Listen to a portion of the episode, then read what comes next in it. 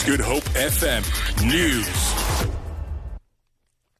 Good afternoon. The City of Cape Town says they have confiscated over 9,000 bottles of alcohol since the start of December. Mayoral Committee member for Safety and Security, JP Smith, says most of the alcohol was confiscated at Muizenberg and around Cape Point. He says more than 150 bottles were seized on Christmas Day.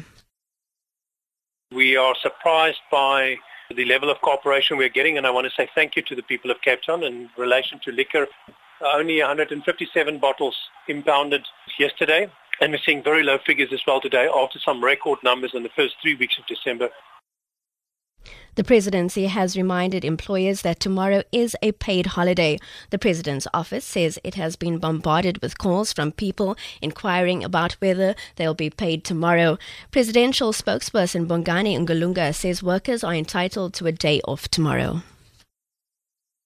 President Zuma has declared 27 December 2016 a public holiday. According to Section 2 of the Public Holidays Act, whenever a public holiday falls on a Sunday, the following Monday shall be a public holiday. So, as it is known, the 25th of December this year fell on a Sunday, and the following day, which is today, Monday, is also a holiday. So, this has resulted in the two public holidays overlapping.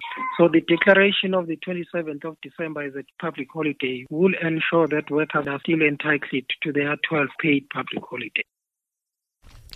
The Federation of Unions has welcomed a High Court decision to award 450,000 rand to former SA Airways pilot John Harty in defamation damages. Harty won his case against SATAWU after the labor union claimed white pilots had been plotting to bring down a plane piloted by a black man. FEDUSA General Secretary Dennis George says the entire ordeal was distasteful and unbecoming of the national carrier in its inconspicuous silence and unsupported supportive manner towards Harty. George says the ruling will force people to think carefully about what they post on social media and go a long way in addressing governance issues at SAA and other state owned enterprises such as the SABC.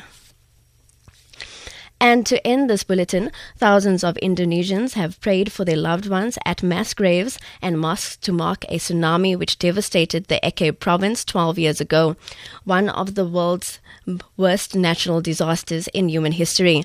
Some 170,000 lives were lost in the country when a 9.1 magnitude megathrust quake struck Aceh, a predominantly Muslim province in the northern sub in the northern tip of Sumatra Island.